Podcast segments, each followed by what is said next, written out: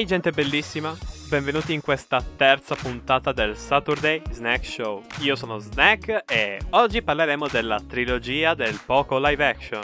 Prima di passare a questo argomentone gigante composto da ben tre film, eh, il nome lo, glielo ho pioppato io, sì, modestamente fa schifo, ma prima di parlare di questa roba, devo dirvi un'altra roba, cioè le novità della settimana. E la novità della settimana è che mi sono dimenticato di sponsorizzare la vecchia puntata, il che la rende una delle puntate che mi sono andate peggio eh, nella mia vita.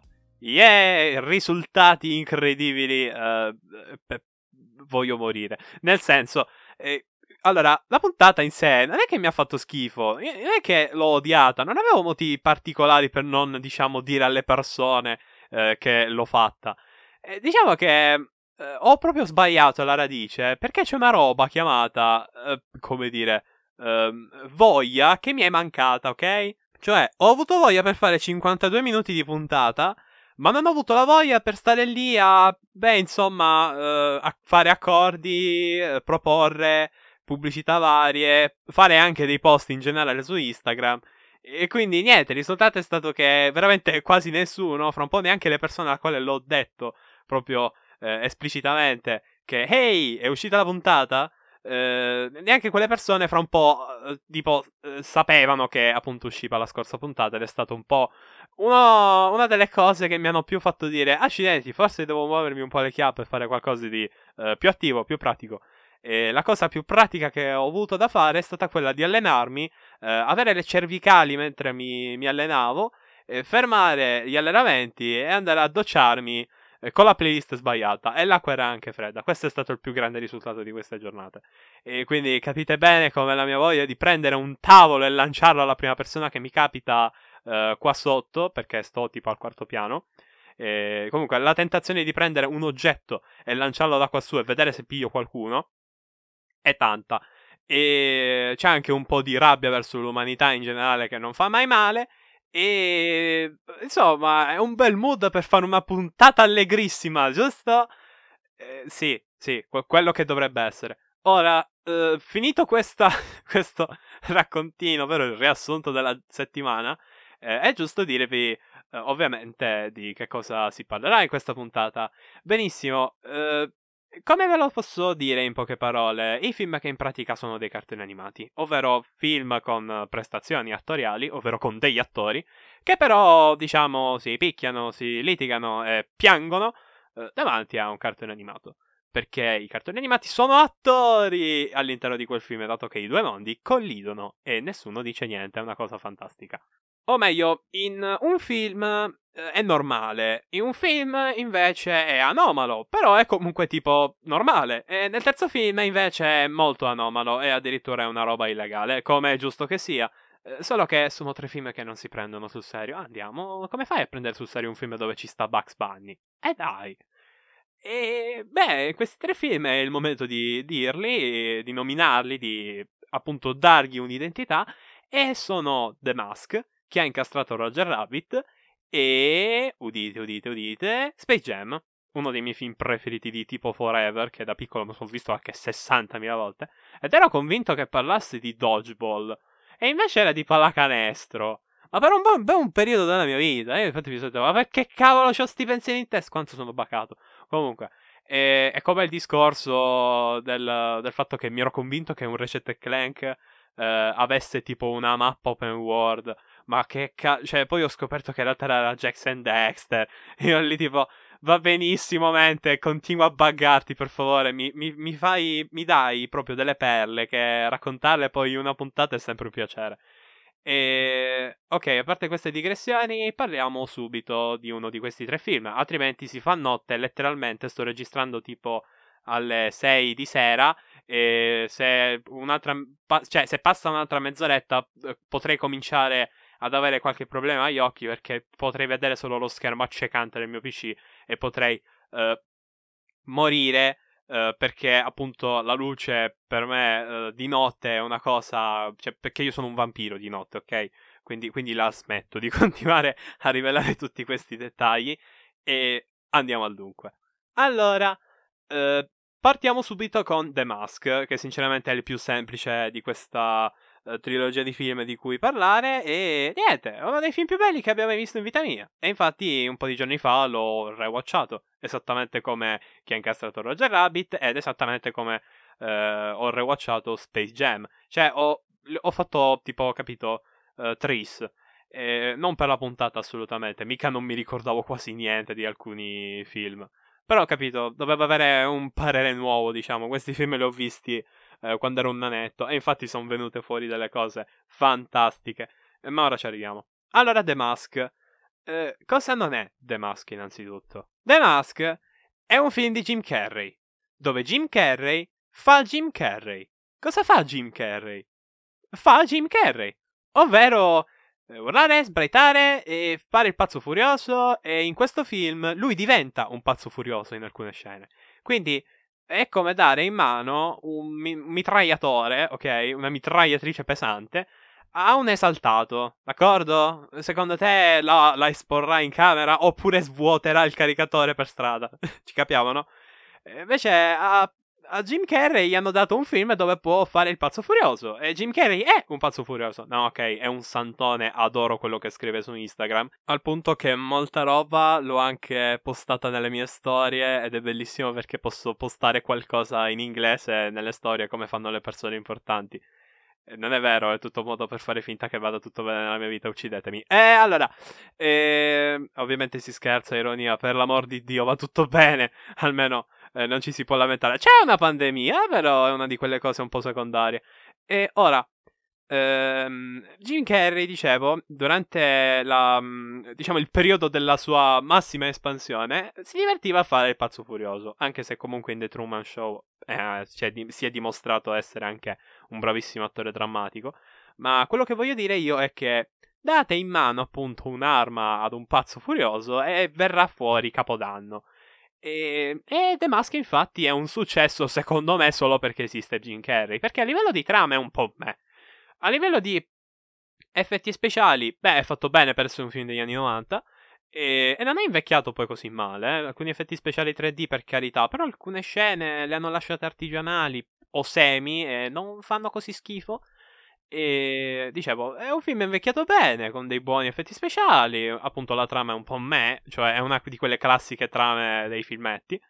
E I personaggi sono me anche quelli. Se non fosse appunto per Jim Carrey, nessuno sarebbe un buon personaggio. E, però, diciamo, è tutto fatto così bene, ha tutto un ritmo così ben studiato e ben congegnato con appunto l'attore principale, ovvero, lo dico un'altra volta, Jim Carrey, eh, che appunto ha libertà totale da quello che si può vedere nelle varie scene. E questo ritmo, unito appunto alla performance di Jim Carrey, dona al film quella, quella sua essenza, quella sua vitalità, quella cosa che ti fa dire, ma è The Mask. E sarà poco, però è una di quelle robe che ti fanno dire accidenti che filmone allucinante. Ma perché lo è? The Mask è invecchiato benissimo, è ancora un sacco divertente, pazzo furioso, esattamente come lo era il giorno dell'uscita. E ragazzi, mi credete quando è successa quella roba del tunnel quantico spazio-temporale in cui inizi qualcosa e eh, poi ti alzi dalla sedia ed è passata un'ora e mezza e per te sono passati 5 minuti? Ecco, è successo con The Mask. È successo anche con Roger Rabbit ed è successo anche con Space Jam. Anche se con Space Jam di meno, ma perché ho avuto delle interruzioni durante la visione del film. Cioè, non è stata un, eh, una specie di viaggio unico. È stato letteralmente un. Uh, eh, eh, guardato mezzo film, taglio, una specie di intervallo e poi l'ho finito. Quindi per questo, diciamo, eh, la magia del viaggio temporale non ha funzionato. Ora, eh, dicevo, eh, questo film quindi si lascia vedere che è un piacere. Siamo... Io sono arrivato al finale eh, che ero, boh, estasiato perché mi sentivo, mi sentivo bene ad averlo finito. Mi sentivo bene e proiettato un'ora avanti nel futuro. La mia mente è stata ingannata. Jim Carrey è un mago, io invece sono una persona stupida che non capisce i giochini ma- dei grandi sistemi. Ok, uh, basta con i deliri. Ho letto troppi post che parlavano di deliri uh, questa mattina, però è stato divertente. E um, ora, come fa un film a intrattenere per così tanto? Battute bruttissime a parte. E prende tanto appunto per il motivo di prima, per il ritmo. Il ritmo di The Mask è perfetto. Quando c'è una scena pesante, ha il suo tempo, ma non è troppo, non è poco, è la quantità giusta. Ogni scena ha la sua giusta quantità. Non c'è troppa demenza, non c'è troppa follia, non c'è troppa serietà e non c'è neanche troppa. No, che l'assurdità è veramente ass- assurda. Però dico, non è quel troppo, quello che ti fa dire, meh, è troppo. Non, lo, non, non ti viene di dir, di, da dire, ti, ti, viene più che altro un... Eh, sì, mi è piaciuto, tanto anche. Jim Carrey ha fatto una buona performance attoriale. E mi piace molto anche questa cosa. No, ok, fa morire da ridere Jim Carrey che urla come un pazzo furioso mentre massacra una sveglia a colpi di martellate, ok? E la cosa de, appunto del dosaggio delle tempistiche è perché è come se il film è stato studiato intorno a, appunto al protagonista. Uh, e questa, questa cosa si nota ed è perfetta. Ogni scena sembra essere apparentemente pallosa. Cioè, se io vi descrivo a un certo punto, eh, protagonista, eh, boh, eh, chiede al suo cane di farsi salvare dalla cella. E poi il cane, siccome è intelligente, sembra una, no, una di quelle descrizioni di film brutti americani per famiglie. E invece, siccome c'è Jim Carrey e siccome la struttura, diciamo, del film è fatta come si deve, questa scena è divertente. Cioè, una delle mie preferite è proprio quella del cane che, eh, diciamo, viene addirittura insultato. Oh mio dio, eh, che cosa orribile, però viene insultato eh, eh, durante, diciamo, un momento in cui deve cercare di prendere un oggetto da una guardia. Non vi spoilerò altro. però per chi non l'ha visto, anche se è crimine mondiale non guardare The Mask, dicevo, quella scena, se proprio stupidina, magari che non fa troppo ridere, eh, una persona un po' più adulta come me. Ma è comunque una scena piacevole. O comunque, capi, quella risatina come dire, pa, bellissimo. Ecco, ecco, queste reazioni, queste reazioni di tutto il film ci stanno insieme ai momenti memorabili. E il momento memorabile che tutti conoscono è la ballata, penso che... Eh, no, non la ballata romantica, la l'altra ballata. Eh, quella un po' più messicana. Eh no, eh, facciamo spagnolo. No, non so come generalizzare tutta questa corrente qui, perché c'è un nome specifico, però adesso non mi viene in mente. Un attimo, un attimo, un attimo che ci penso. Ok, non mi viene in mente niente di specifico, quindi diciamo corrente ispanica, ok? La ballata con la corrente ispanica. Accidenti perché mi sono messo a fare podcast. Ora, eh, la corrente ispanica di quella scena è talmente cretina e fuori contesto da essere perfetta, geniale, ma poi la coreografia, il modo in cui è stato fatto, eh, la quantità di eh, casino su schermo è talmente è, è, talmente folle da essere semplicemente geniale. Non c'è una scena che può riassumere meglio The Mask se non quella. È, è geniale, è tutto perfetto. È un film, secondo me, senza tempo. È uno di quei film straleggeri che te lo guardi letteralmente quando non hai niente da fare. E ti, riassol- ti risolleva la giornata. Certo, non è un film che ti fa morire dal ridere fino, a- mm, fino alla fine dei tuoi tempi. Ma è un film che sa intrattenere. Ti intrattiene. È un film che non è invecchiato per niente. Ora però, giustamente la domanda è una. Ma la parte cartoon? Qual è? Dove sta? Perché The Mask è il film meno cartoon degli altri. Bene, ve lo dico e ve lo spiego molto brevemente. Quando Jim Carrey, ok, protagonista, non, no, io non vado mai a nomi di attori, sappiate questa cosa, vado sempre a... cioè non a nomi di personaggi del film, vado sempre a nomi di attori. Grande, riesco anche a confondermi in queste cose. Comunque, e ora, Jim Carrey, il personaggio di Jim Carrey, mette la maschera, diventa la maschera, cioè il The Mask, eh, del film. E uh, cioè la, la, maschera, il vabbè, ok, no, non lo voglio sapere, va bene così, eh, fa effetto comunque la frase. Ora, quando diventa, diciamo, la parte clou del film, eh, diventa una specie di supereroe che ha i poteri cartoon. Tira fuori martelli eh, dalla tasca, tira fuori armi contro armi e di tutto e di più dalle tasche, tira fuori palloncini dalle tasche, tira fuori anche lo sto per dire, lo sto per dire nel mio podcast, viva e viva lo sto per dire, tira fuori dei preservativi dalle sue tasche. E tutto questo sempre fuori contesto, sempre in modo assurdo, sempre con risate e urli indiani in sottofondo. È tutto così fantastico. E davvero, le scene anche appunto dove Jim Carrey fa il The Mask, sì, l'ho ridetto, ok? Anche se non sono sicuro sia giusto dirlo. Uh, per uh, concretezza della, della, trama e del titolo. Uh, però, quando Jim Carrey è il The Mask del film, non è, diciamo, troppo presente. Perché un film demente dall'inizio fino alla fine perde un po' di valore, secondo me. Poi c'è Una notte da leoni, che quello eh, se perde valore eh, non è Una notte da leoni, ma è Una notte da leoni, quindi è il valore fatto a film demente. Quando un film demente, non gestito come si deve, eh, diciamo, comincia a essere un po' ripetitivo, perché verso la fine giustamente tu ti aspetti, ah vabbè, adesso esce fuori una scimmia dal cofano della macchina, così. Eh, una cavolatina che mi viene in mente, ok? Facciamo caso che appunto di- comincia a diventare un po' prevedibile magari non succede quello che dico io. Però, siccome l'atmosfera è diventata così assurda, eh, uno si aspetta che per sorprendere il, lo spettatore eh, ci vuole, diciamo, un qualcosa di ancora più assurdo. È un po' un giocare alla, all'asticella, d'accordo? Al giochino quello del Luna Park dove tiri un colpo e un'asticella eh, si alza e si abbassa e misura quanto sei forte. È più o meno la stessa cosa. Se alzi, diciamo, l'asticella minima, eh, di appunto sospensione dell'incredulità, assurdità, insomma, quei fattori di un film. Giustamente lo spettatore per continuare a, ad apprezzare eh, il tuo film deve, diciamo, stare su quest'asticella, comunque avere una soglia di attenzione che gli permetta di più o meno eh, rimanere allo stesso livello del film.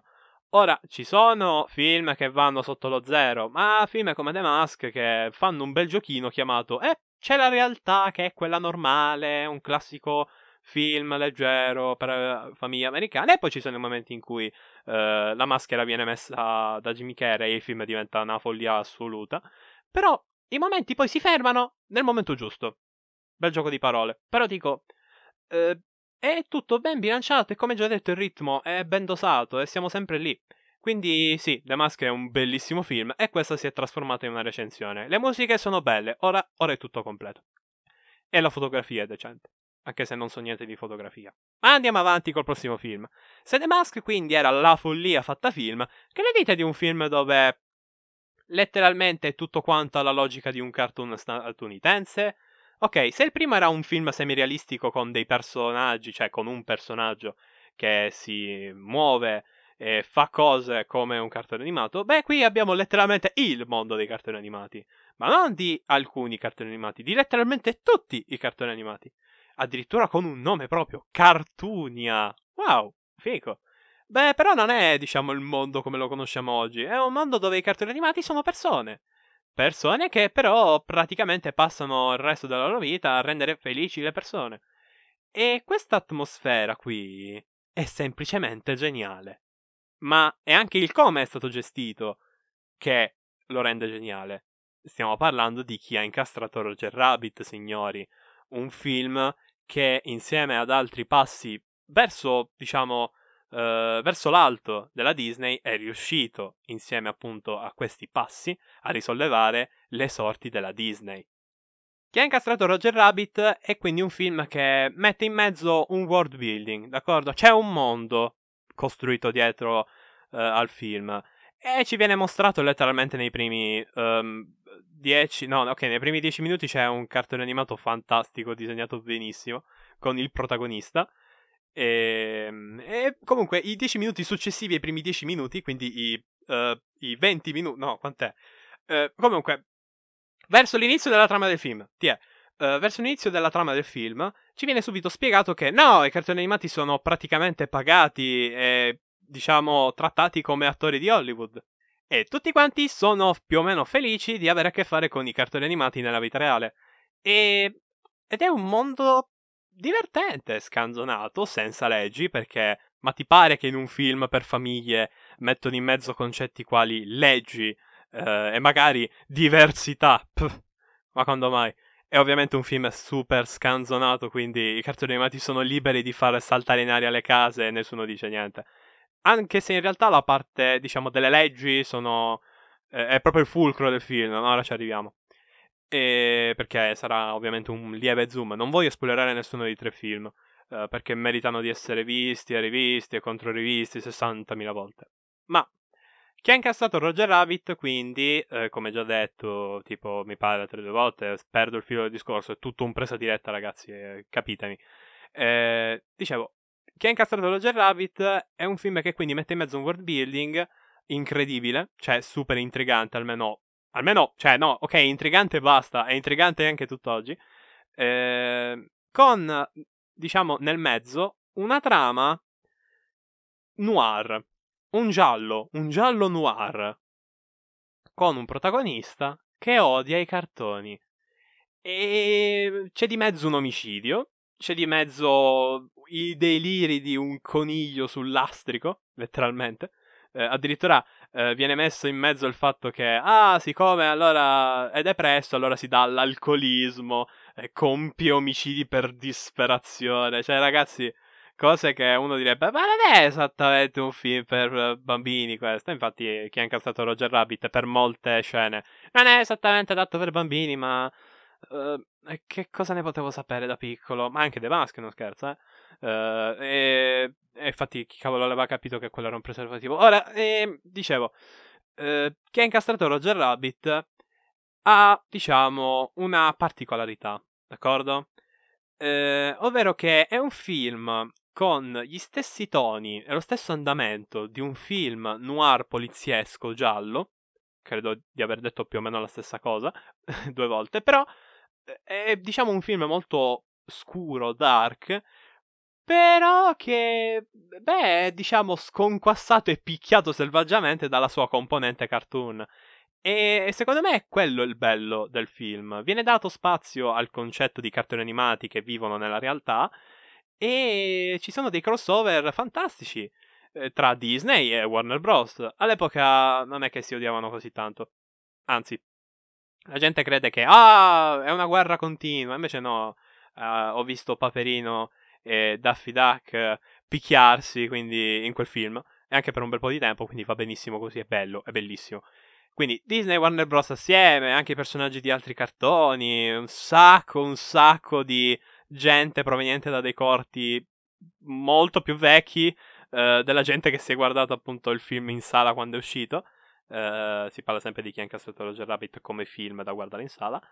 E, eh, tutto, tutto, questo, tutto questo, diciamo, ehm, attaccamento per quanto riguarda il mostrare sempre situazioni assurde, nonostante, diciamo, i toni siano un po' adulti e maturi, è un toccasana, perché rende il film, cioè, queste scene sono talmente geniali e ben fatte che rende il film eh, estremamente piacevole, divertente e soprattutto assurdo e assolutamente divertente per un bambino.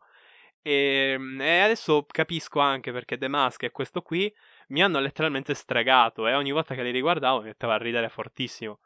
E, ehm, e questa cosa eh, della loro assurdità e del loro essere molto speciali e particolari nel loro gestire eh, diciamo, le scene e l'andamento della trama, eh, mi hanno anche lasciato qualcosa, ovvero il come basta un'idea geniale, sto parlando adesso anche di The Mask, eh, e, il come un'idea un po', capi, buttata lì, però se gestita come si deve, con dei buoni toni e tutto, può essere fantastica, incredibile. E infatti, chi ha incastrato Roger Rabbit, non vi posso dire niente della trama perché parlarvi appunto dei uh, primi minuti è già spoiler pesante. Però dico, ehm, questo film appunto mette in mezzo molti, molti volti noti, eh, molte situazioni assurde. E addirittura c'è una scena ambientata all'interno di Cartunia che è una follia divertentissima. Ma mh, mm, eh, potrete anche a fine film dire di aver visto delle robe incredibili. Non, non ve le dico, vi dico solo un proiettile con un'ascia. Basta, non dico altro. E ehm, dicevo, tutto, tutte queste situazioni assurde, questo concetto di crossover, questo andamento un po' assurdo, particolare, spezzato da queste, da queste genialate, rendono che ha incastrato Roger Rabbit un fantastico film, eh, la cui trama, tra l'altro, è basata sul concetto di limitare, eh, di... ah, le leggi. Poi in realtà il film la butta in vacca E, e, praticamente, ok, non, non, ho ben capito, diciamo, la morale del film perché è, un, è letteralmente la, la, cosa di cui uh, gli è importato meno a chi ha creato il film. Però c'è, è una morale abbastanza tranquilla che appunto non ve la so dire perfettamente. Però dovrebbe essere in teoria chi se ne frega del mondo degli adulti vive cartoni. è una cosa molto semplice. Anche perché il cattivo non è neanche spinto da motivazioni grosse, ha letteralmente il motivo di un uh, cartone animato cattivo. Mi pare che era costruire una superstrada. Cioè, comunque, capito? Quelle, que- è presente il meme del ah, film classico americano dove la campagna deve essere sostituita da un mega parcheggio? La stessa cosa. E, e quindi, niente, è un film bello, ve lo consiglio. E fine recensione. Anche se non è una recensione, sono io che parlo delle cose che mi sono piaciute di più. E ve lo descrivo male. Beh, e dopo che ha incastrato Roger Rabbit è il momento del mio film preferito tra questi tre. Ragazzi, Space Jam, ovvero come infilare Michael Jordan con i Looney Tunes e fare un film intramontabile per me, uh, fichissimo per me, con un sacco di stile per me e con delle battute fantastiche sempre per me. Non lo nego. Space Jam, proprio per il suo non prendersi sul serio manco nella trama, è semplicemente un film divertentissimo. È quello che è invecchiato di meno eh, a livello di trama e sceneggiatura rispetto agli altri film. Però è anche il film che a livello tecnico è invecchiato peggio. È divertente questa cosa, ma è vera. Infatti, va detto, va specificato che nei film ci sono scene in CGI, ce n'è soprattutto una, che purtroppo l'ho vista ed è aberrante, ma a parte quello, a livello tecnico è un bel film. Anche perché, bisogna dirlo, già in quel periodo l'animazione stava cominciando a digitalizzarsi e infatti il film ne giova parecchio da questo punto di vista. È tutto molto pulito nonostante il film sia anche abbastanza vecchiotto, bisogna dirlo. Ormai il tempo sta passando per tutti. Eh, quando comparirà il mio primo capello bianco, eh, comincerò a dire ai miei tempi. Lo, lo, prometto, ok? Lo sto dicendo qui e qui non lo nego.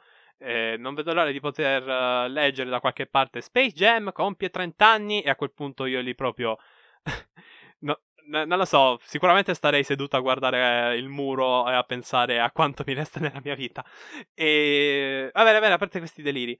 Uh, Space Jam quindi è un bellissimo film tutt'oggi. Che a parte appunto questo difetto del fatto che si stava sperimentando con uh, la tecnologia 3D, è invecchiato un po' malino a livello tecnico, anche se non proprio. Eh, ma il suo essere sperimentale è stato un toccasana perché è stato sperimentale per quanto riguardava i film per famiglia. I film per famiglia sono sempre rimasti sulla, su diversi archetipi, d'accordo? Eh, per esempio, ci sono i film sui cani, ovvero il cane fa tutto quanto, vince la situazione, salva la famiglia. Oppure c'era l'archetipo del oh no, buoni e cattivi, il buono vince per una botta di culo. È un archetipo di film per famiglie e, beh, eh, quello, diciamo, del... come, come, come posso dirvelo? Uh, del... Ah, c'è un problema! Devo dirlo, ok? Concentrati, Giuseppe. Ah, c'è il cattivo che vuole fare il parcheggio nella fattoria. Facciamogli vedere che il vero talento vince su di esso. Per favore, so, ditemi che non sono l'unico ad aver visto questi film bruttissimi che Italia 1 mandava in onda il pomeriggio. E non voglio neanche un nome, non voglio saperlo, voglio, voglio tenerlo vago, non voglio avere nomi e cognomi, se no poi scopro che è solo un film così. E tutto questo è una bugia che mi sono creato nel corso del tempo. Ok, basta deliri, andiamo al dunque. Space Jam, dicevo, um, gioca sul concetto di film per famiglia. Proprio lo prende e dice: Mmm, carino questo concetto. Facciamo che ci divertiamo, lo prendiamo in giro e soprattutto uh, facciamo che lo spettatore sa di star vedendo un qualcosa di un po', sai, scontato. Facciamo che tutto quanto è un po' casuale a caso e facciamo che nulla del film si prenda sul serio. Ah, e mettiamoci i Looney Tunes, perché i Looney Tunes sono dei pazzi furiosi e facciamogli fare i pazzi furiosi dall'inizio fino alla fine.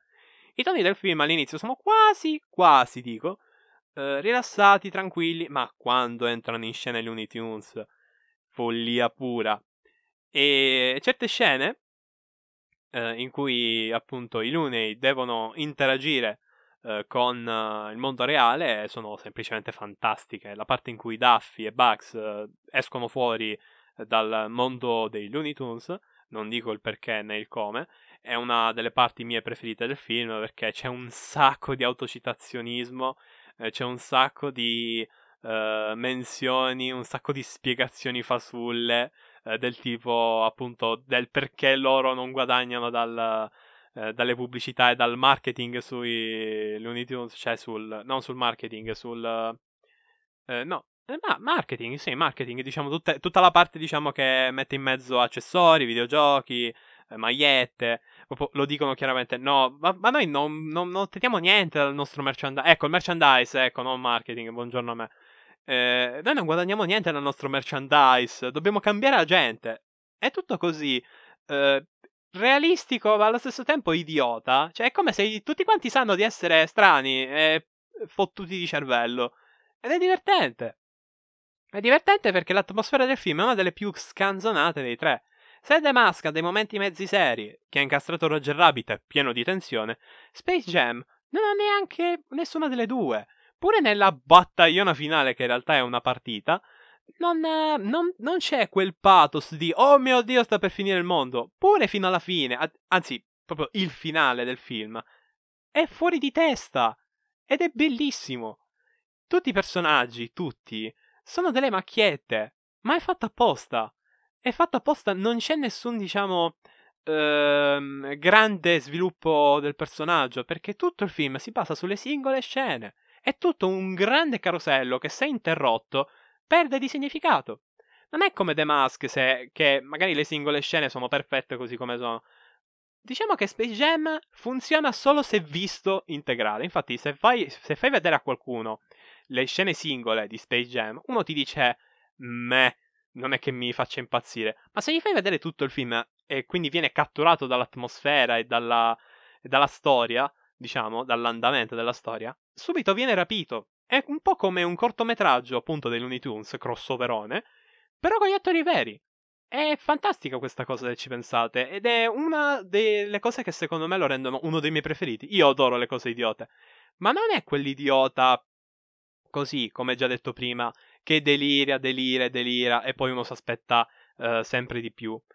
È un quel film che delira, ma appunto rimanendo ancorato con i piedi per terra. Cioè, i Looney Tunes sanno di essere dei pazzi furiosi, fanno i pazzi furiosi, ma il film non ti fa mai, eh, diciamo, eh, fermare un attimo per pensare, ah, ma ok, basta follie. No, no, no, è, è letteralmente è tut- anche qui i ritmi sono gestiti bene, ma solo per quanto riguarda, diciamo, le, le gag, eh, comunque il carattere, ecco dei personaggi, non gag. Le gag le sa gestire bene The Mask. E ora, ehm, cos'altro posso dire di Space Jam? La colonna sonora. Ragazzi, se chi ha incastrato Roger Rabbit è un po' me, eh, e la colonna sonora di The Mask è un po' me anche quella. Ragazzi, la colonna sonora di Space Jam. I believe I can fly in apertura. Va bene così, solo, solo per quel momento lì. Anche se all'inizio del film è molto carino, cioè proprio dolciotto ti fa dire che, ah, tranquillo, è un film, è un film, è un film sciallo, proprio. Ma dicevo, la colonna sonora di Space Jam è fantastica. E um, l'ho salvata in playlist, di nuovo. Cioè, di, non di nuovo. L'ho, diciamo, l'ho di nuovo in mezzo, perché prima l'avevo, poi, capito, ah, ho perso la playlist, ah, l'ho eliminata e le canzoni le ho un po' perse. Allora, per colpa di questo film le ho, ri, le ho rimesse tutte quante in playlist le canzoni adesso me le sto ascoltando in loop, come se non ci fosse un domani. E, e niente, uh, questo è tutto quello che avevo da dire anche su Space Jam. Anche questo film ve lo consiglio tantissimo.